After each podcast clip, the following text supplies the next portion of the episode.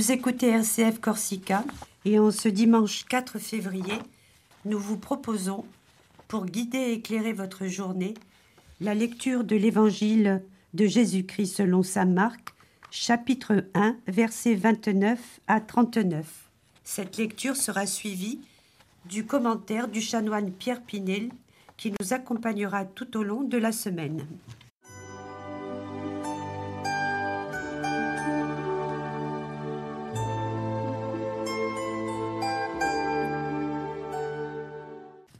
En ce temps-là, aussitôt sortis de la synagogue de Capharnaüm, Jésus et ses disciples allèrent, avec Jacques et Jean, dans la maison de Simon et d'André. Or, la belle-mère de Simon était au lit, elle avait de la fièvre. Aussitôt, on parla à Jésus de la malade. Jésus s'approcha, la saisit par la main et la fit lever. La fièvre la quitta et elle les servait. Le soir venu, après le coucher du soleil, on lui amenait tous ceux qui étaient atteints d'un mal ou possédés par des démons. La ville entière se pressait à la porte. Il guérit beaucoup de gens atteints de toutes sortes de maladies et il expulsa beaucoup de démons. Il empêchait les démons de parler parce qu'ils savaient, eux, qui il était. Le lendemain, Jésus se leva bien avant l'aube. Il sortit et se rendit dans un endroit désert, et là, il priait. Simon et ceux qui étaient avec lui partirent à sa recherche. Ils le trouvent et lui disent Tout le monde te cherche. Jésus leur dit Allons ailleurs, dans les villages voisins, afin que là aussi je proclame l'Évangile, car c'est pour cela que je suis sorti. Et il parcourut toute la Galilée, proclamant l'Évangile dans leur synagogue et expulsant les démons.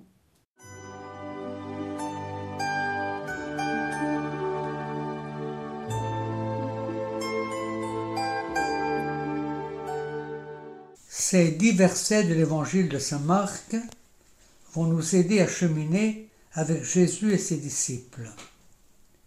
Après la guérison à la synagogue de Capharnaüm, voici le récit d'une autre guérison dans un cercle familial. Tout se déroule simplement, sans parole, seul un geste de Jésus résume tout. Il s'approcha de la malade et la fit lever en lui saisissant la main. La fièvre la quitta et elle se mit à les servir. L'acte de miséricorde du Seigneur n'est pas un spectacle, mais une rencontre salutaire qui dynamise la belle-mère de Pierre en faisant d'elle celle qui se mit à servir Jésus et les disciples qui l'accompagnent.